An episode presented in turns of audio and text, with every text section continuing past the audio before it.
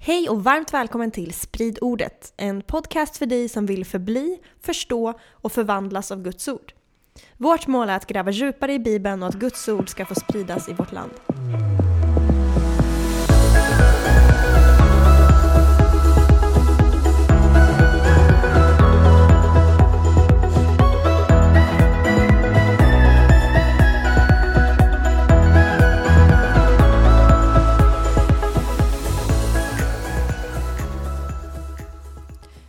Vi är tillbaka med avsnitt fyra i vår serie om Bibeln. Vilket egentligen är ett ganska missvisande namn för alla våra serier handlar ju i princip om Bibeln. Men just den här serien handlar lite om hur Bibeln blev till och så vidare. Yes, vad pratade vi om sist? Prata om eh, hur eh, hebreiska bibeln kom till. Hur de första 39 böckerna, som kristna kallar Gamla Testamentet, blev till. Så vad ska vi prata om idag? Vi ska prata om eh, sista delen av Bibeln, Nya Testamentet. Aha, vilken Så- skräll! Ja, vilken skräll! Så vi kollade ju där på hur, hur mänskligt det var när Bibeln blev till. Vilken mänsklig process det var och ändå var det 100% gudomligt i det Mhm. hela. Och, och bara hur det ändrar ens perspektiv. Och bara från att se Bibelns egen berättelse om hur Bibeln blev till så ser vi ju lite varför Bibeln blev till också. Smart. Ja, vi läste ju vi läste det i Moseböckerna hur eh, vid de eh, tillfällen där Moses ombeds skriva ner saker och när det eh, står i Bibeln att Moses skrev ner saker. Och då första gången var just där vid Andra Mosebok 17 där poängen var ju någonstans att berätta, skriva ner en berättelse om hur Gud har räddat ett folk. Mm. Och sen Andra Mosebok 24 det är att han ska skriva ner förbundet om det här räddade folket, hur de kan representera Gud. Och sen kommer det i slutet av femte Mosebok där de ska lära sig en sång och skriva ner lite saker som är anklagelse till dem och att kalla dem tillbaka till trohet så här, och att de ska få hopp och upprättelse i slutet. Just det, det var den där fina sången. Ja, så syftet med Bibeln i alla fall, det verkar ju vara då att prata om att Gu- Gud vill ha en relation med mänskligheten. Efter, han vill rädda dem från sitt tillstånd, från det de befinner sig i, gå in i en relation med dem, hjälpa dem representera honom och sen de gånger de kommer bort från honom så kallar de det att repent, att omvända sig och komma tillbaka till honom. Och vi pratade ju också om hur de inte bara skulle minnas den här räddningen Gud gjort genom att skri eh, skriva ner den utan också ha en måltid för att minnas hur Gud räddat dem. Just det, något konkret för att minnas. Ja, uttåget ur Egypten. Mhm. Och vi ser ju att det var lite parallellt till Nya Testamentet ju. För när Jesus kommer med sitt budskap, då kommer han med en måltid, Mhm. kommer med ett nytt förbund och allt det där. Ja, så det är det vi ska kolla på nu idag då. För vi, och vi pratade också om hur hebreiska bibeln då, Gamla Testamentet, blev färdig flera sekel innan Jesus. Och Just det, och i- den perioden däremellan. Ja, som heter Andra tempelperioden. Och hur det bildades där. Yes! Men nu är vi, kommer vi till Jesus, Jesus! historiens huvudperson. Yes. Och han kommer med budskapet Riket är här, riket är nära. Omvänd er, ändra ert tänkande, börja följa mig. Och eh, så säger han att Gud har kommit nu med sitt rike och sitt regerande och kommer ta över världen. Genom mig, hans son. Så, följ mig.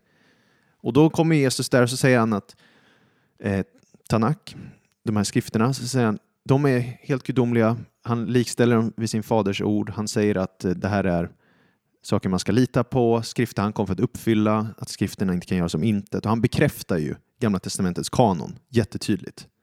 Mm. Och eh, citerar det på flera ställen. Ju. Han nämner deras författare och ger legitimitet till Gamla Testamentet. Då.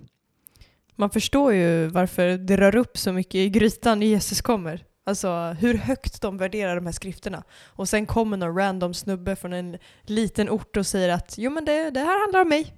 Jag har uppfyllt allt det här. Ja, verkligen. verkligen. Och bara, fast ni värderar de här så högt så har ni missförstått hela grejen. Ja. Bara säga det till de här skriftlärare och fariséerna, det är ju Inte så jättepopulärt kanske. otroligt fascinerande. Jesus var inte konflikträdd. Nej, verkligen inte. Men i alla fall, så Jesus är, säger sig vara uppfyllandet av den här berättelsen. Då. Att han är uppfyllandet av den här berättelsen. Så Jesus går runt och här, han har ministry i tre år. Eh, där han, I 30-årsåldern så börjar han gå runt och verka efter sitt dop. Och så leder det fram då till den här sista påsken kan vi säga innan han dör. Då. Mm. Och där så hela, Jesus går runt, hela människor, predikar, för ökat inflytande och sen det kommer till en punkt där de här ledarna blir så avundsjuka på honom så de bara, vi, vi kan inte tolerera honom längre. Han är snacket på stan. så, och, och, och, och, och, så här, och då säger de, men vi kan inte ta fast honom under påsk, för då är det då alla judar väller in till Jerusalem och hur mycket folk som helst. Det går inte, vi kan inte ha så här upplopp då. Men det är Jesus som drar i trådarna. Så natten där när de ska hålla måltid vid påsk, då har de måltid och sen så säger han så här, den som doppar det här brödet med mig, eller jag kommer inte ihåg exakt, mm. den är den som förråder mig. Och då får da, Judas panik, bara, åh nej, jag är avslöjad. Så då går han iväg och, för att förråda, där och då. Förråder honom, säljer honom, eh, de kommer ta fast honom, eh, romarna, och så där fängslar Jesus och han kommer på trial och sen så till slut dör. Och det som är så fascinerande är att det sker på påsken och det blir värsta parallellen med den första påsken, då, mm. Judiska påsken, där att lammet ska offras till räddning för folket och så vidare. Men vi behöver inte lägga ner mer fokus på det. Förutom Även fast att, det är väldigt häftigt. Ja, det är grymt häftigt. Vi får göra många, många, många episoder om det någon gång.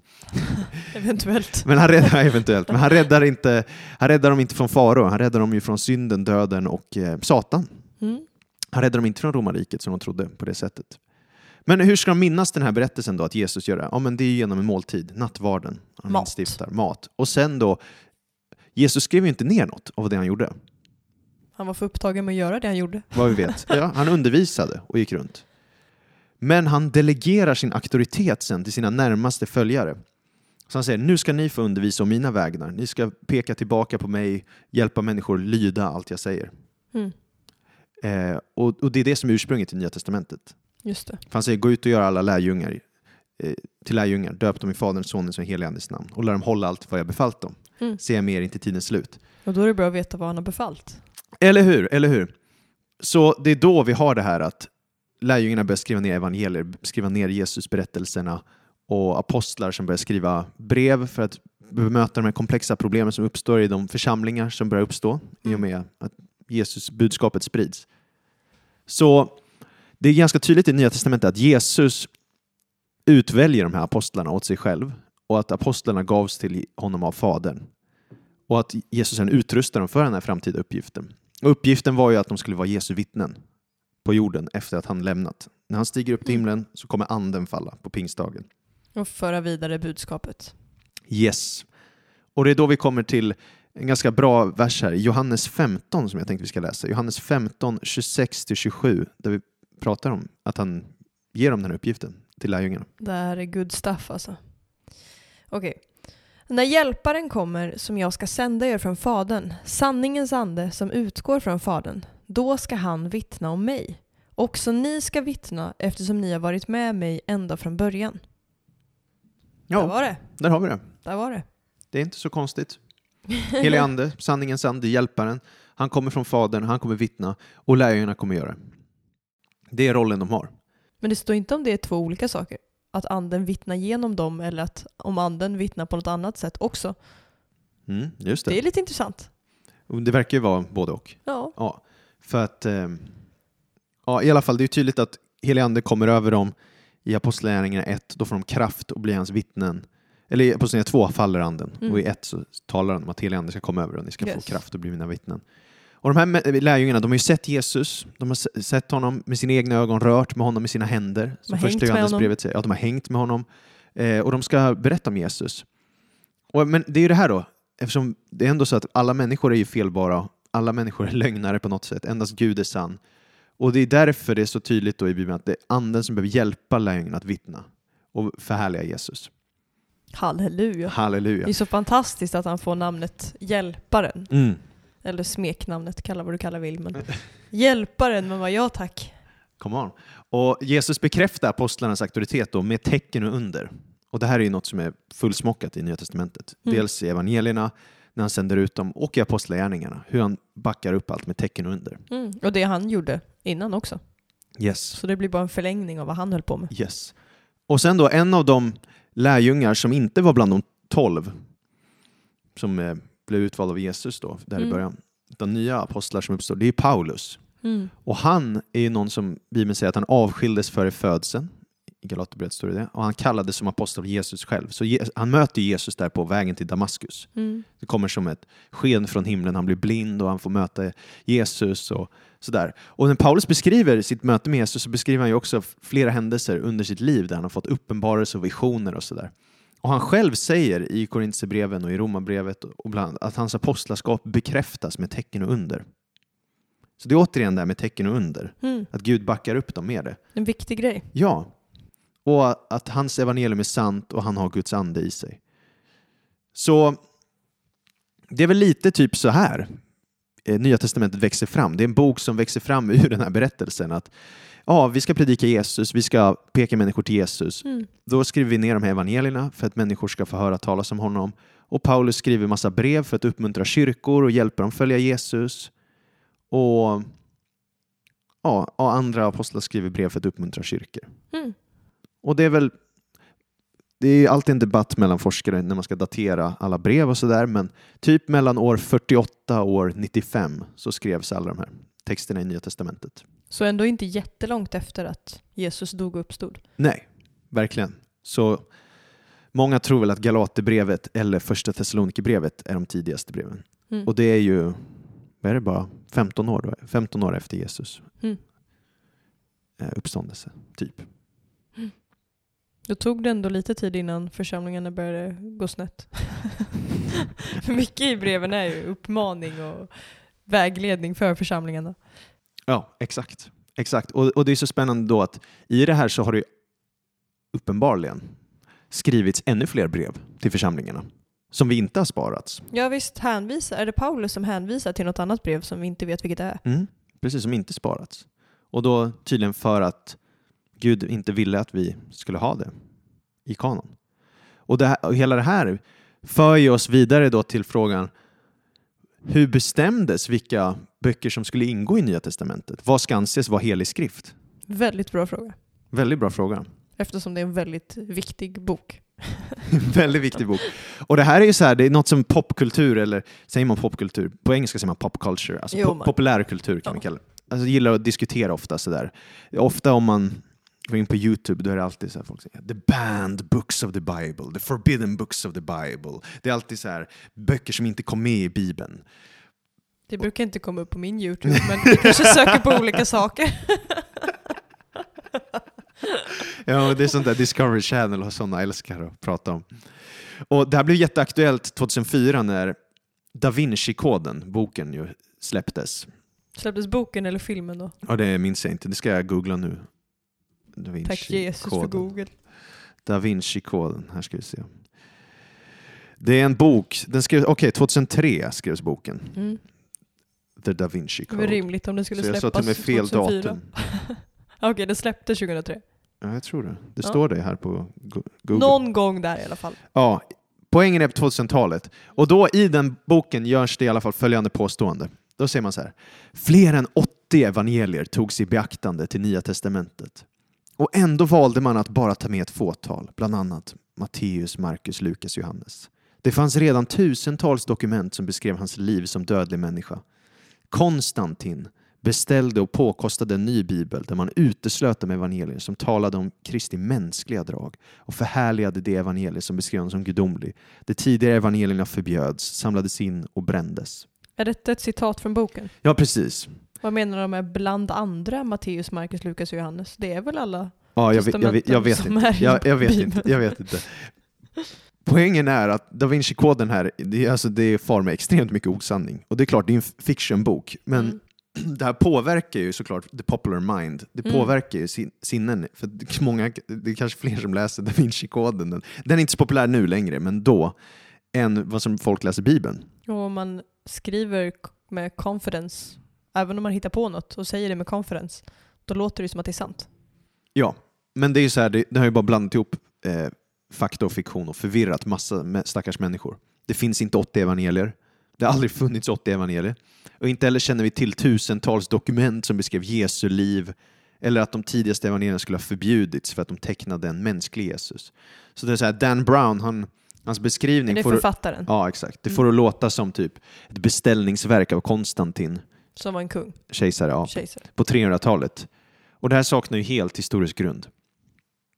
Och sanningen är snarare, Vilken lurifax. ja, sanningen är väl mer så här istället. Att majoriteten av Nya Testamentet fanns samlat i mitten av 100-talet. Och då hade du en kärna av texter. Och då behövde den här tidiga kyrkan urskilja vad som är sant och falskt. Vad är äkta texter? Vad är heliga texter och vad är inte det? Vad är från Gud? Vad har människor bara hittat på och så vidare. Då använder de sig av olika mekanismer. Det ena kallas då apo apostolicitet. Ja, Det vill säga, vad är detta? kan härledas till apostlarna. Så till exempel Gamla Testamentets böcker behövde ju ha kommit från en laggivare, profet eller ledare i Israel. Och i Nya Testamentet behövde det ha en koppling då till apostlarna. Det behövde ha skrivit av en apostel eller ha direkt koppling till en apostel. För att de var utsedda av Jesus. Ja, exakt. Så Petrus är en apostel, Johannes är en apostel, Matteus är en apostel. Så. Men Markus evangeliet, det är ju då att Markus är kopplad till aposteln Petrus. Eller Lukas evangeliet, Lukas är kopplad till aposteln Paulus. För de var inte lärjungar till Jesus direkt. Nej, men alla är ju, nej, eller de var inte, ja precis. Men de var kopplade till Paulus. Ja, precis. Mm. Så. Eller Petrus. Ja. Och sen en annan, en annan kvalifikation för att se de här texterna som äkta, det var att de skulle behöva innehålla ortodoxi. Alltså, de behövde stämma överens med rätta läran, så Vad betyder ortodoxi? renlärlighet. Just. Mm. Och sen då katolici, vad heter det? katolicitet. Alltså de skulle allmänt brukade av kyrkan. Det är det katolsk betyder, så här, eh, allmän. Så det skulle finnas en kyrkoacceptans generellt, så här, att kyrkorna runt omkring han använde ju de här breven, de cirkulerade ju runt, texterna fanns. Och då många kyrkor, Mhm. då kunde man så här, ja men många kyrkor, om det var nå- någon brev eller bok som flera kyrkor betvivlade kring, då kanske det inte var något att ha. Men vissa av eh, breven som Paulus har skrivit, visst är det något som börjar med till församlingen i bla bla bla Mm. och alla andra i det här området? Typ. Exakt. Så det finns ju tydliga bevis på att breven cirkulerade runt. Jag tror till exempel brevet till kolosserna eh, användes i Laodikea också. Och så där. Alltså det är tydligt att de här Mm. breven cirkulerades runt och folk läste dem i sina, när de hade kyrka så läste de Paulus brev. Ser vi i Nya Testamentet också. Bra gudstjänstform. Ja. Kan vi ta efter kyrkor i Sverige? Och sen menar vissa forskare då att det också skulle vara ett unikhetsprov för att acceptera de här texterna. Att, att det skulle finnas bevis att materialet var unikt och det inte var bara ett hopkok av tidigare material. vad, vad innebär det? Typ om någon har bara tagit från andra texter, vi säger att någon tar, nu är Matteus, Markus, Lukas är ju ganska snarlika, de är synoptiska, de liknar varandra. Men låt oss säga att du tar massa material bara från Matteus och massa material från Lukas och så klistrar du ihop det bara och har inget eget att bidra med. Då är det ju inte, då är det bara något kopierat och satt ihop. Copy-paste. Ja, precis, lite så. Men det här, det, det var bara något jag hittade någon Mm. forskare skrev om. Det verkar inte vara alla som skriver om det unikhetsprovet. Okej. Ja, men det är väl lite förklaringen till hur kyrkan tänkte när de skulle sålla vad som var sant och falskt bland de här breven. Och sen då kan man dela upp processen hur erkänd av kanon blev. Kanon är vad då för något? Böckerna i Bibeln. Ja, du, jag, såg på det, du skulle fråga mig kanon så jag bara nej, nu skjuter Jag jag tillbaka frågat, jag frågan. har redan frågat dig någon gång. Ja, ja. Är det ordningen? Nej, det är böckerna i Bibeln. Kanon kan betyda så här rättsnöre. Så det är en religions grundläggande rättsnöre. Till exempel vad, vad, vad vi ska förhålla oss till. Så det är vilka böcker ska vi förhålla oss till i vår kristna tro? Vad- ska vi se som heliga skrifter? Så inte vattenmoln som faller ner som regn och snö som smälter ner. Jag fattar inte faktiskt. Det är en låt som man sjunger i. Jaha, Vattenmoln som faller ner som... Nej, okej. okej, okej, okej. Wow, alltid ska man lära sig något nytt. Mm, kan du få sjunga med dina elever. Mm, fint, fint.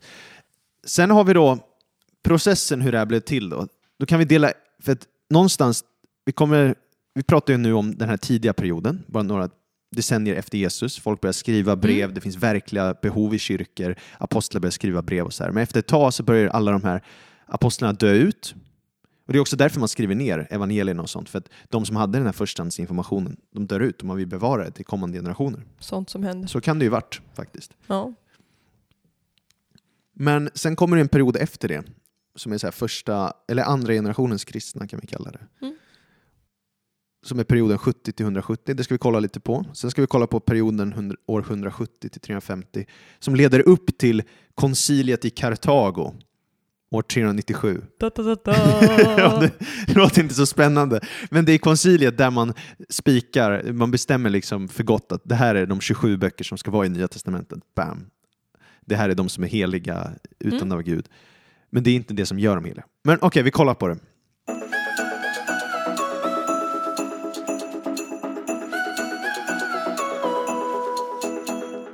Okej, så första perioden, vad var det? Vi kan kalla det apostoliska perioden. Mm. Alltså som vi har pratat om, de här författarna ser sina skrifter som Guds ord. Till exempel Paulus säger att det jag säger är Guds ord i första Thessalonikerbrevet. Och de erkänner även andra skrifter som skrift. Och skrift är då en term för helig skrift. Mm. Till exempel i första Timoteusbrevet 5.18 så citerar Paulus, och första timmen är skrivet av Paulus, så citerar han femte Mosebok 25 tillsammans med Lukas 10.7 och kallar båda citaten för skrift. Så i- indirekt kallar han ju Lukas evangeliet för helig skrift. Mm. Han bekräftar det. Coolt. Eller när andra Petrusbrevet kallar Paulus skrifter för skrift. Som ett viktigt erkännande, för det är en väldigt kort tid mellan Paulus skrev sina brev och Petrus erkände dem som skrift. Så det där är liksom i början. Sen Mm. kommer vi då till efter perioden, som vi kan kalla år 70 till 170, där seklet, första seklet av kyrkofäder, kyrkofäder, alltså inte de här riktiga Mm. Första det? apostlarna, utan, ja, men, det är en term man använder för ledare i den tidiga församlingen. Ja. Och de... Därför ser vi att alla Nya Testamentets böcker citeras i skrifter av kyrkofäderna. Så de använder de här skrifterna. Är detta andra skrifter som de då använder och citerar de här? Alltså deras egna texter som de skriver. Då citerar de Nya Testamentets. Mm.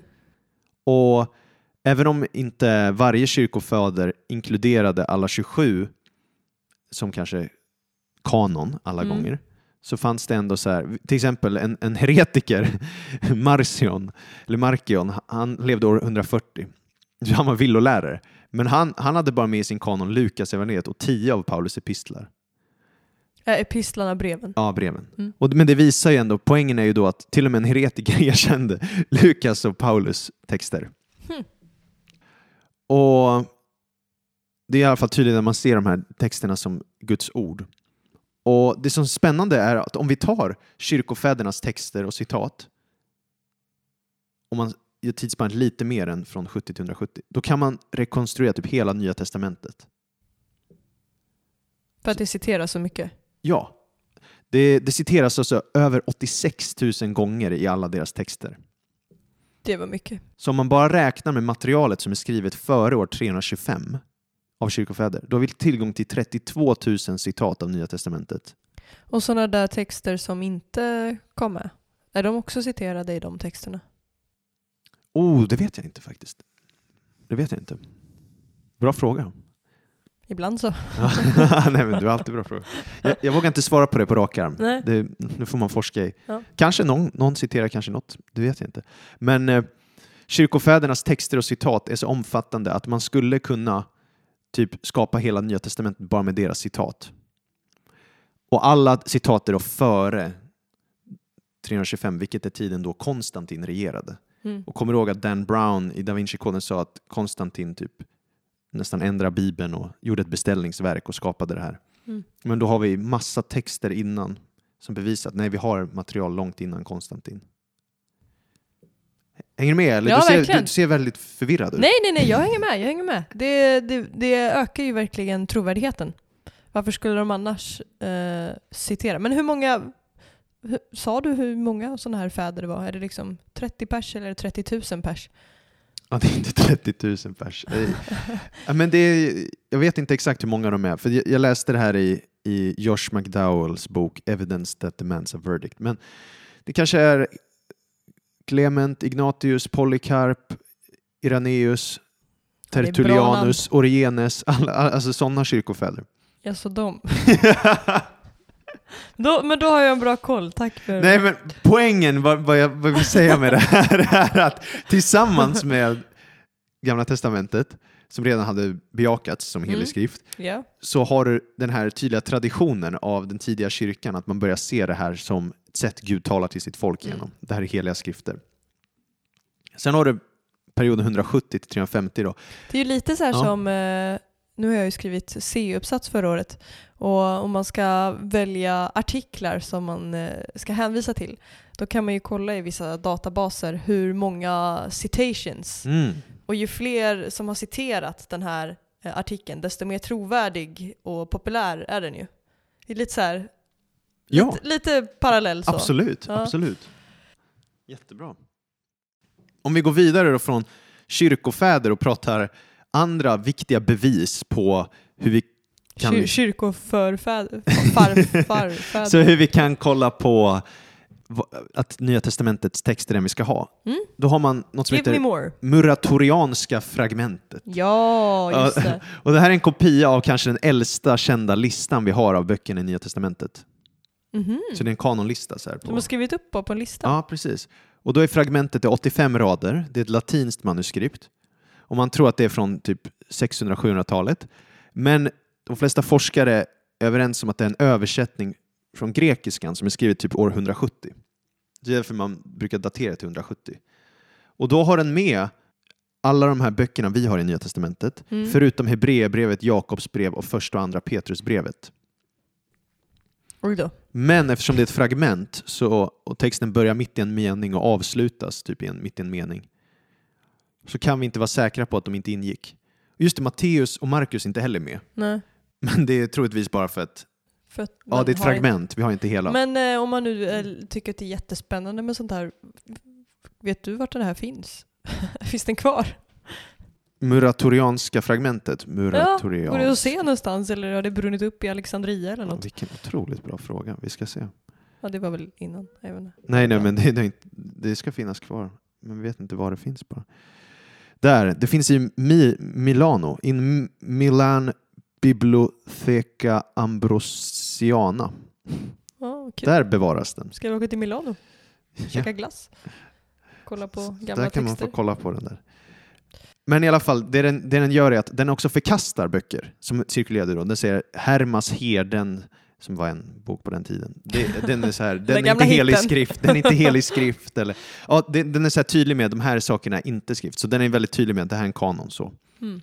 Sen har vi en annan gammal syriansk version av, av Bibeln med lista på kanon.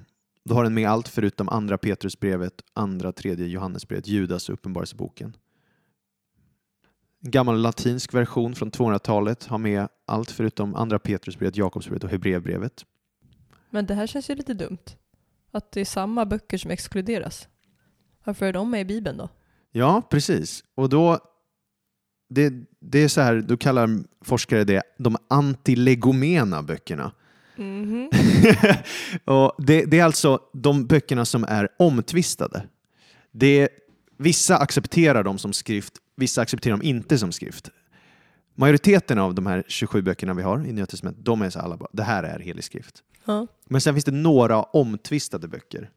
Och forskarna menar att de tydligaste disputerna var kring Jakobs brev, Judas brev, andra Petrus och andra och tredje Johannesbrevet. Jobbigt. Men ju längre tiden går då så minskar dispyterna och debatten kring det här. Och sen så har man ett stort koncilie i Kartago. Vad är ett koncilium? ett råd, jag vet inte. Man, Ja. man träffas. Jag tror inte det är så här som man, Tupperware-party. Ja, många kanske tänker sig att det är så här, de sitter i en cirkel med stort långt skägg så här och vill, vill smida onda planer. Jag tror inte det är så. Men de träffas där Syjunta. och de har en lång noggrann prövningsprocess och då går de igenom allt där. Okej, vad är bevisen för det här? Vi ber över det här. Nu ska vi hitta vad är heliga skrifter av det här. För de flesta var, alltså kyrkan läste de här texterna, alla de här texterna. De var redan spridda Mm. och sådär. Det var bara att det var en debatt kring, kan vi se Jakobsbrevet, Judasbrevet, andra Petrus, andra tredje Johannesbrevet som skrift eller inte? Men där kommer de fram till, ja men de här är skrift och vissa andra förkastades då. Och då får vi de här 27 böckerna. Kanon efter det anses vara stängd. Så när vi säger att tron på Nya Testamentet som Guds ord, då vilar vi också på den tidiga kyrkan. Att de, när de genomgick den här processen och stötande och blötande och prövande och gjorde de här kraven som vi pratade om med apostolicitet, ortodoxi och allt det här, då litar vi ju på att kyrkan genom andens ledning för mindre än 2000 år sedan eh, kom att känna igen de här texterna. Och borde det ställa till det något i vår tro? Borde vi få en livskris eller?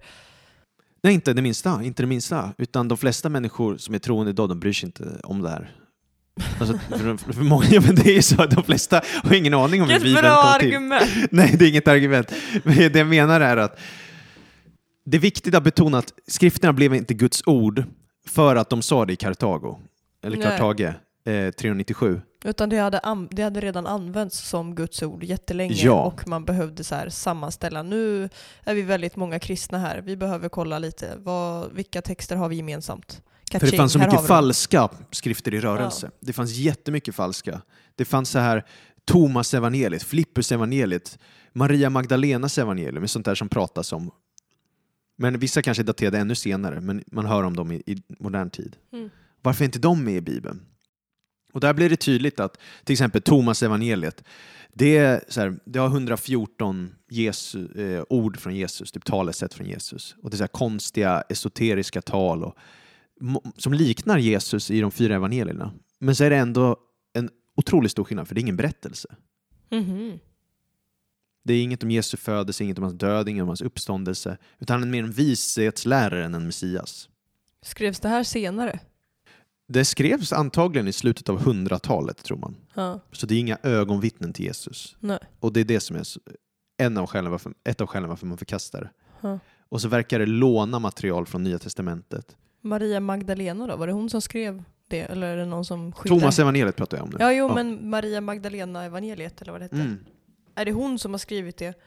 Nej, nej, nej. Alltså, i, inget av de här evangelierna som är så här fake, Thomas, Filippus evangeliet, Maria Magdalenas, Nikodemus evangeliet, alla de här som cirkulerar och man kan hitta på internet, de har ju förkastats av skälet att det var inte de personerna det påstår sig vara som skrev böckerna. Mhm. Ett av skälen. Ett annat skäl är ju att så här, de finns inte med på någon kanonlista från den tiden, utan det här förkastats. Det är gnostiska läror, det är alltså villoläror. där- Vilket de i, i Nya Testamentet varnar för va? Ja, precis. Alltså så här att det materiella är ont och andevärlden är bara det goda.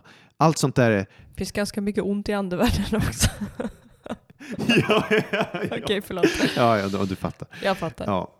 Så det, det är bara, det där är bara, nej, vi får lita på kyrkan, tidiga kyrkans vittnesbörd.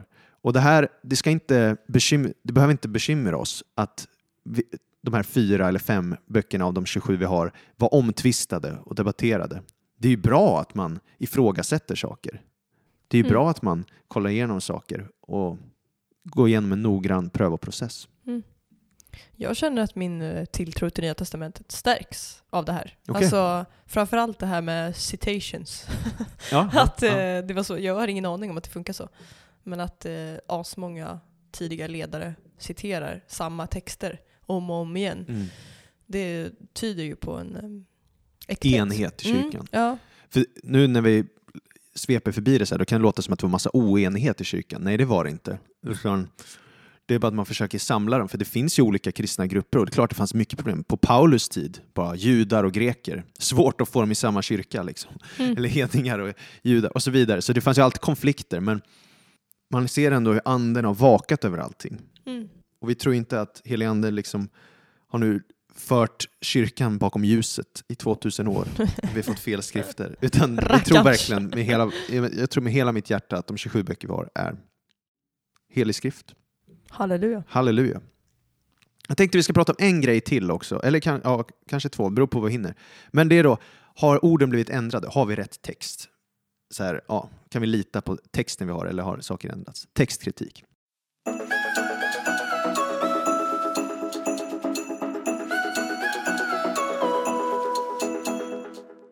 Okej, stämmer Bibelns manuskript, de här gamla texterna vi har? Har vi rätt text idag? Även om det var rätt då, kan vi lita på texten vi har idag?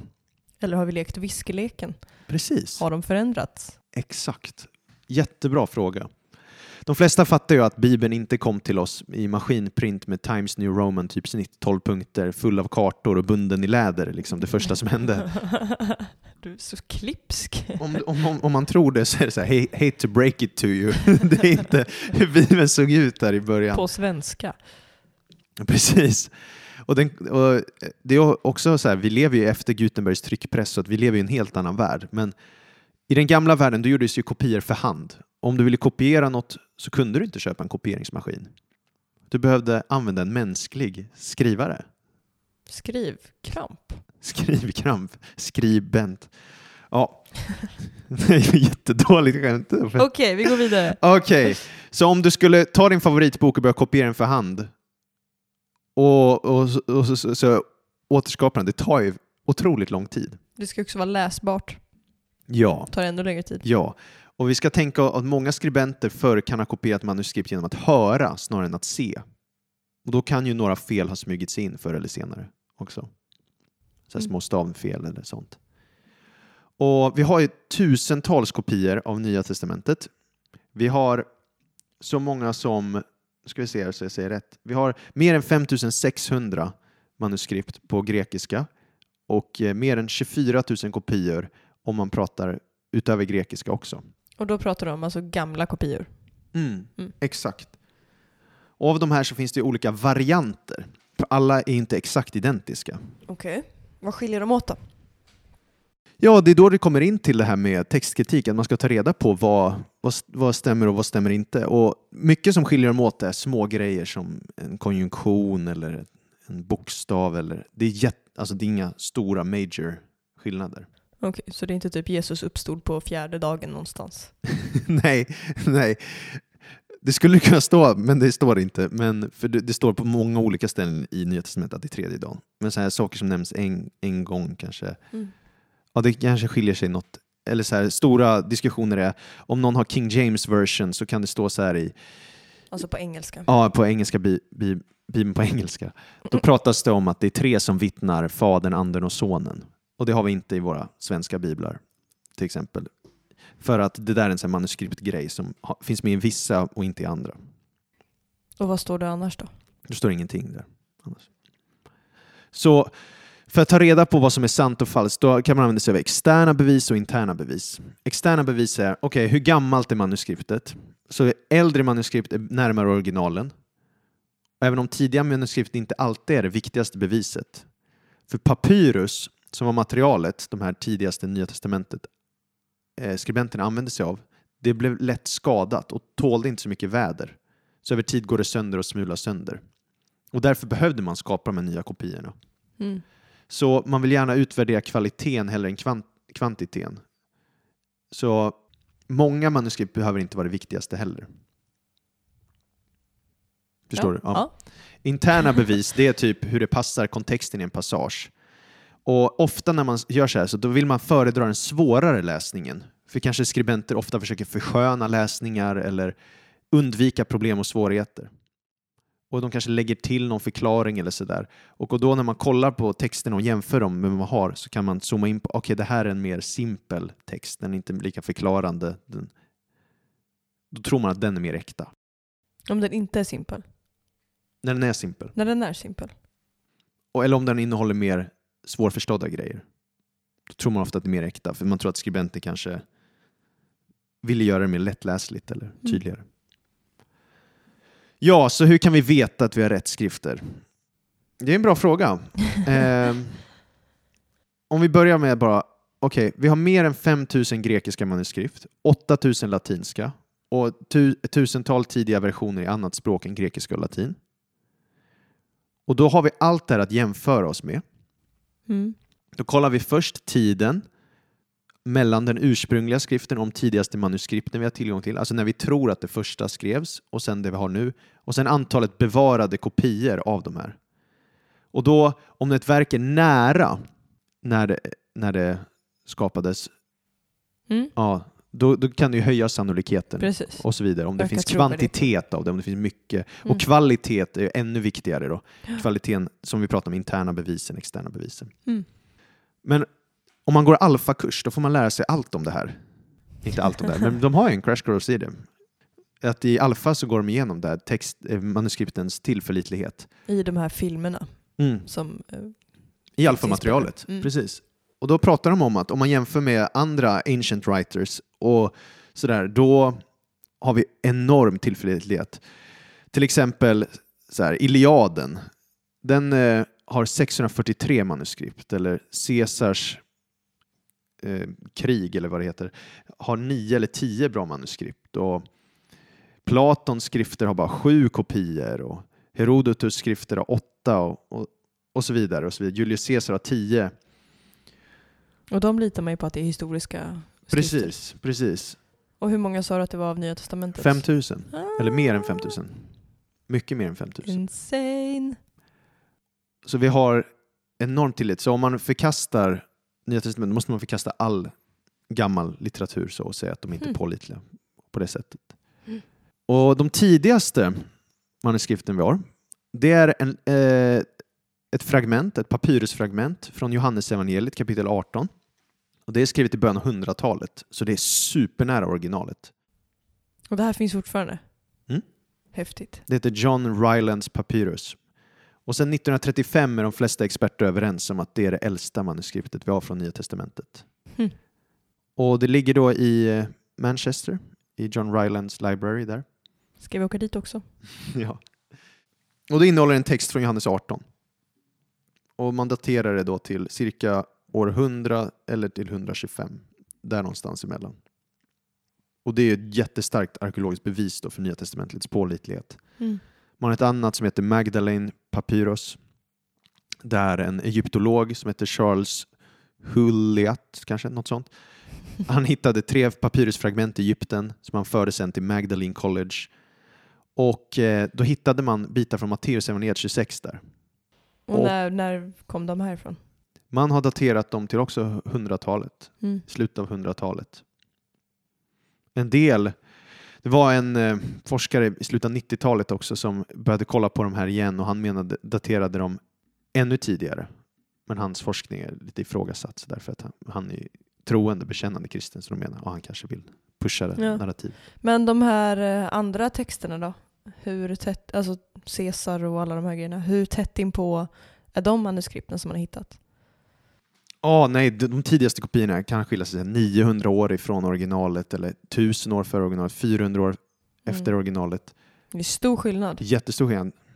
Och det gör ju också att sannolikheten för Nya Testamentet ökar. Mm. Ja, alltså man kan säga så mycket mer om det här.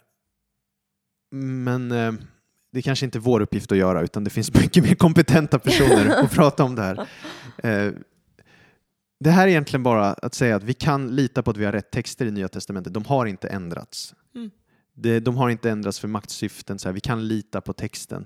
Och de, de förändringar som finns bland de här manuskripten, då är det kompetenta forskare som jämför dem, utöver den här studien som heter textkritik för att ta reda på vad sa ursprungstexten. Mm. Och då när du har så stort material att jämföra med, Mm. du har så många manuskript, du har ju 5000, över 5000 grekiska och så vidare. Du jämför du dem och så använder du kvaliteten på det och då kan vi komma så nära ursprungstexten det bara går. Mm. Och vi kan med 99,9% sannolikhet nästan skulle vilja säga kan vi veta att det är vad som är rätt läsning. så. Och sen är det vissa fall det är omdiskuterat, men de fallen är kända och då står det ofta fotnoter i våra biblar. Ja, precis. Det har jag sett. Så vi kan vara väldigt säkra. Känns ju betryggande ändå. Jättebetryggande. Men det, det, jag ska ändå bara nämna att det finns, det finns en rockstar inom biblical scholarship. Eller han är en superstjärna. Han är jättekänd i USA. Han heter Bart Ehrman. Ja. Han är inte bekännande troende. Han är agnostiker kallar han sig själv. Mm. Och han, han brukar ha en one-liner för att lite trycka ner Nya Testamentet på ett sätt. Samtidigt som han själv bekänner att Nya Testamentet är väldigt pålitligt ur textkritik på ett sätt, Ja. men på ett annat inte. Och det han säger då att, för att han vill ju alltid slå hål på tron, han säger att det finns över 200 000 varianter i våra manuskript.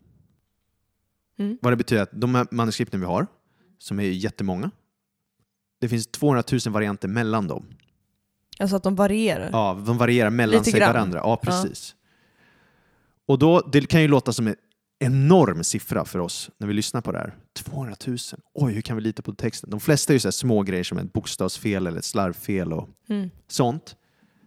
Och just, det är just därför det finns så många skillnader För att det finns asmånga manuskript. manuskript. För att ju fler manuskript vi har, desto fler jämförelser kan vi göra och desto Ja. bättre forskning kan vi bedriva. Ja. Desto bättre vetenskap kan vi utöva och ta reda på texten då. Och, då, det- och det är inte så konstigt, för låt oss säga att jag skriver en bok med 50 000 ord i. Och så säger jag att jag ber två personer göra kopior av boken för hand. Låt oss säga att de gör ett misstag per tusen ord. Mm. När de är klara, då har deras manuskript 50 misstag var. Mm. Så totalt 100. Det låter ju inte så illa. Nej. Men låt oss anta att 2000 personer kopierar min bok och de gjorde ett misstag per, hun- tusen, per tusen ord. Mm. Så alltså 99,9 procents precision.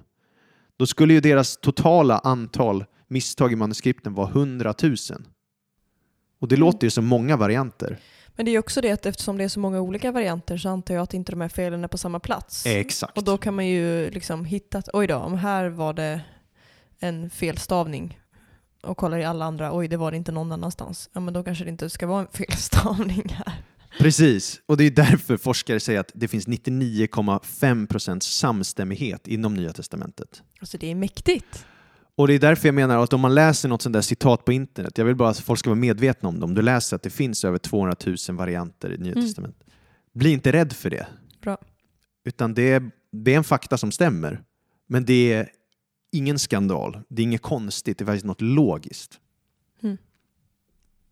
Ja, Bra. amen på det. Amen. Och bara för att förstärka den här tilltron vi kan ha till Nya Testamentet då, så tänkte jag bara kort säga att det finns flera skäl varför vi kan lita på det. Dels det vi har pratat om, Mm. men sen också sådana här små detaljer som Nya Testamentets författare hade pinsamma fakta om sig själv. Men om du var författare, skulle du ha mer pinsamma detaljer som om du hittar på storyn? Låt oss säga att du hittar på det. Mm. Skulle du då skriva, skulle du då skriva, om du hittar på Nya Testamentets berättelse, skulle du då skriva att en av dina främsta ledare i kyrkan kallade Satan av Jesus? Och förnekade Herren tre gånger? Nej. Gömde sig under korsfästelsen och sen blev tillrättavisad i en teologisk fråga av tidiga kyrkan i Galaterbrevet? Eller skulle du måla upp dig själv som en fegis? Alltså det är så här, så, sådana grejer. Eller de har pinsamma detaljer och svåra uttalanden om Jesus själv. De berättar ju hur Jesus blir misstrodd, blir kallad fyllo, blir kallad galning, blir kallad demonbesatt. De har ju med sådana grejer också. Mm. Så jag vill mest bara skildra verkligheten. Inte, inte skriva en saga där vi levde lyckliga alla våra dagar. Och det finns flera citat av Jesus i Nya Testamentet. Det här kan du inte titta på, det är helt sjuka grejer. Eller man skulle inte heller eh, referera till kända personer på den tiden. Nej. De refererar till Josef av Arimathea, att hans grav lånas ut till Jesus. Och han är en känd person på den tiden. Han tillhör det stora rådet. Det var, fanns bara 70 personer i det här rådet i Jerusalem. Så om det inte hade varit sant så hade man kunnat leta upp honom. Han hade kunnat dementera Eh, exakt. ryktet. Det är som att säga, om jag, om jag skulle säga, ja, men min, min pappa ligger begravd i Stefan Löfvens grav. det, ja, nu på. pratade jag om två levande personer, Ja. men i framtiden, om man skulle säga något sånt, då kan vi ta reda på det väldigt lätt för en känd person. Eller en annan sån grej är ju att hur Jesus lyfter kvinnor. Yes. Bara, alltså det här med att eh, de första vittnena på att Jesus har uppstått, eh, att det är kvinnor som är de första vittnena. På den tiden, det hade ju inte varit eh, en, eh, alltså en valid vittne. Då hade vi helst velat att det var en, en man som var framgångsrik. Exakt, om du ska hitta på storyn, då tar du inte säga att kvinnor är de första vittnena. Nej. För eftersom deras vittnesbörd är värt mindre i den kulturen. Mm.